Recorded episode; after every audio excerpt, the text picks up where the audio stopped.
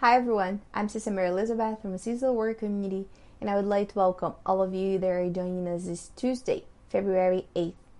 And on this day, we celebrate Saint Josephine Bakhita. Slave traders kidnapped Josephine when she was only nine and gave her and gave her the name Bakhita, which means fortunate. While it was seen a cruel choice in time, Josephine came to see beauty in it, stating, "If I were to meet these slave traders who kidnapped me, and even those who tortured me, I would kneel and kiss their hands. For if that did not happen, I would not be a Christian and religious today." Josephine was born in eighteen sixty-nine in the Darfur region of Western Sudan. She was sold as a slave several times until eighteen eighty-three, when she was sold to the Italian consul, who she treat, who treated her with kindness and warmth.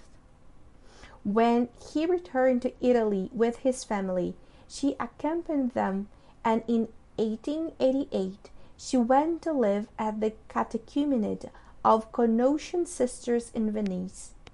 She was baptized in eighteen ninety, taking the name Josephine.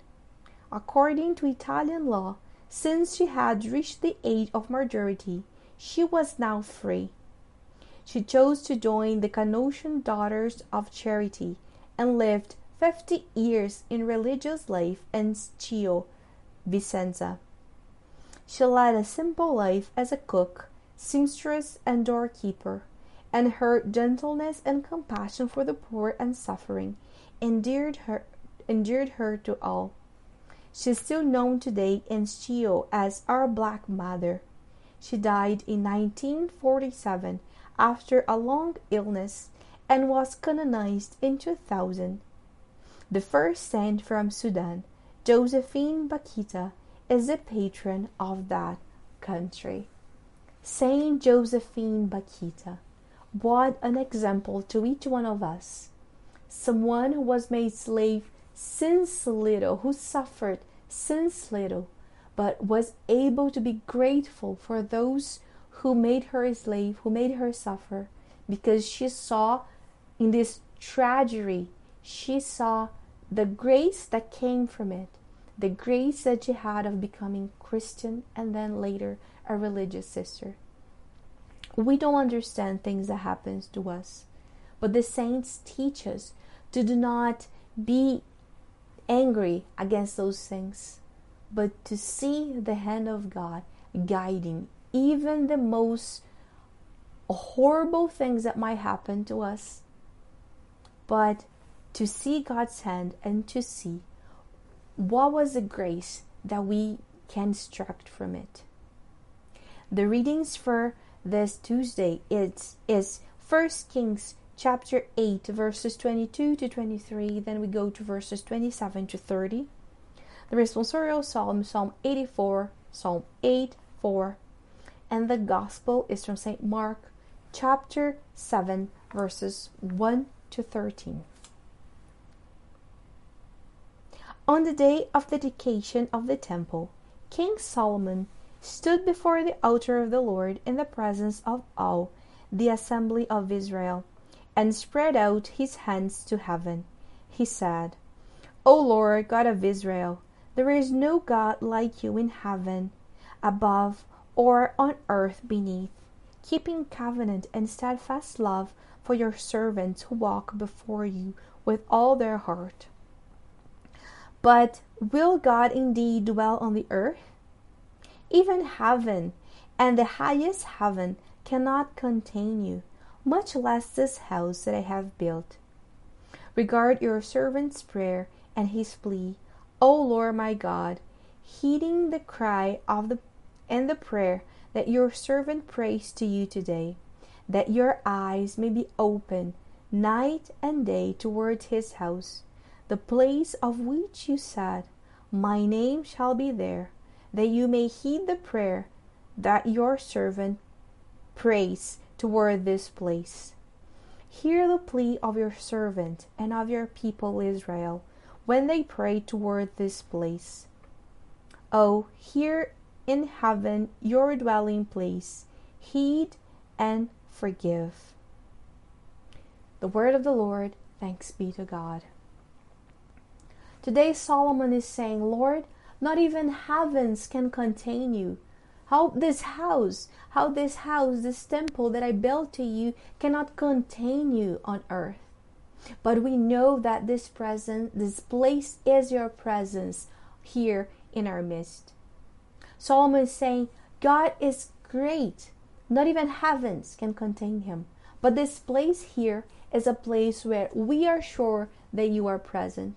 And he prayed that the Lord would bless this place, that the Lord would be there and heed his prayer and heed all of our prayers and make this place a dwelling, a heavenly dwelling place, a place where people would know that God is there. And this is what the church is. When I say the church, I say the building of the church. We know that God is there. We know, we know that we can, every time that we pass by a church, that we go in a church, God is there. And we can bring our prayers, bring our heart, that we know that he is there. So this is the prayer that Solomon says today. Lord, hear our prayers and bless this place. And may every time that we come to your presence, we know that you are here. May you forgive us and bring us close to you. Responsorial Psalm, Psalm eighty-four says, My soul longs, indeed it faints for the courts of the Lord. My heart and my flesh sing for joy to the living God. Even the sparrow finds a home, and the, swall- the swallow a nest for herself, where she may lay her young. At your altars, O Lord of hosts, my King and my God. Happy are those who live in your house, ever singing your praise. Behold, our shield, O God, look on the face of your anointed. For a day in your courts is better than a thousand elsewhere. I would rather be a doorkeeper in the house of my God than live in the tents of the wickedness. I would rather to live in the house of my Lord than anywhere else. We would rather be in the presence of the Lord, in the church, in his holy temple, than in anywhere else on earth. Our hearts should be full of joy and happiness every time that we go to church, knowing that God is there.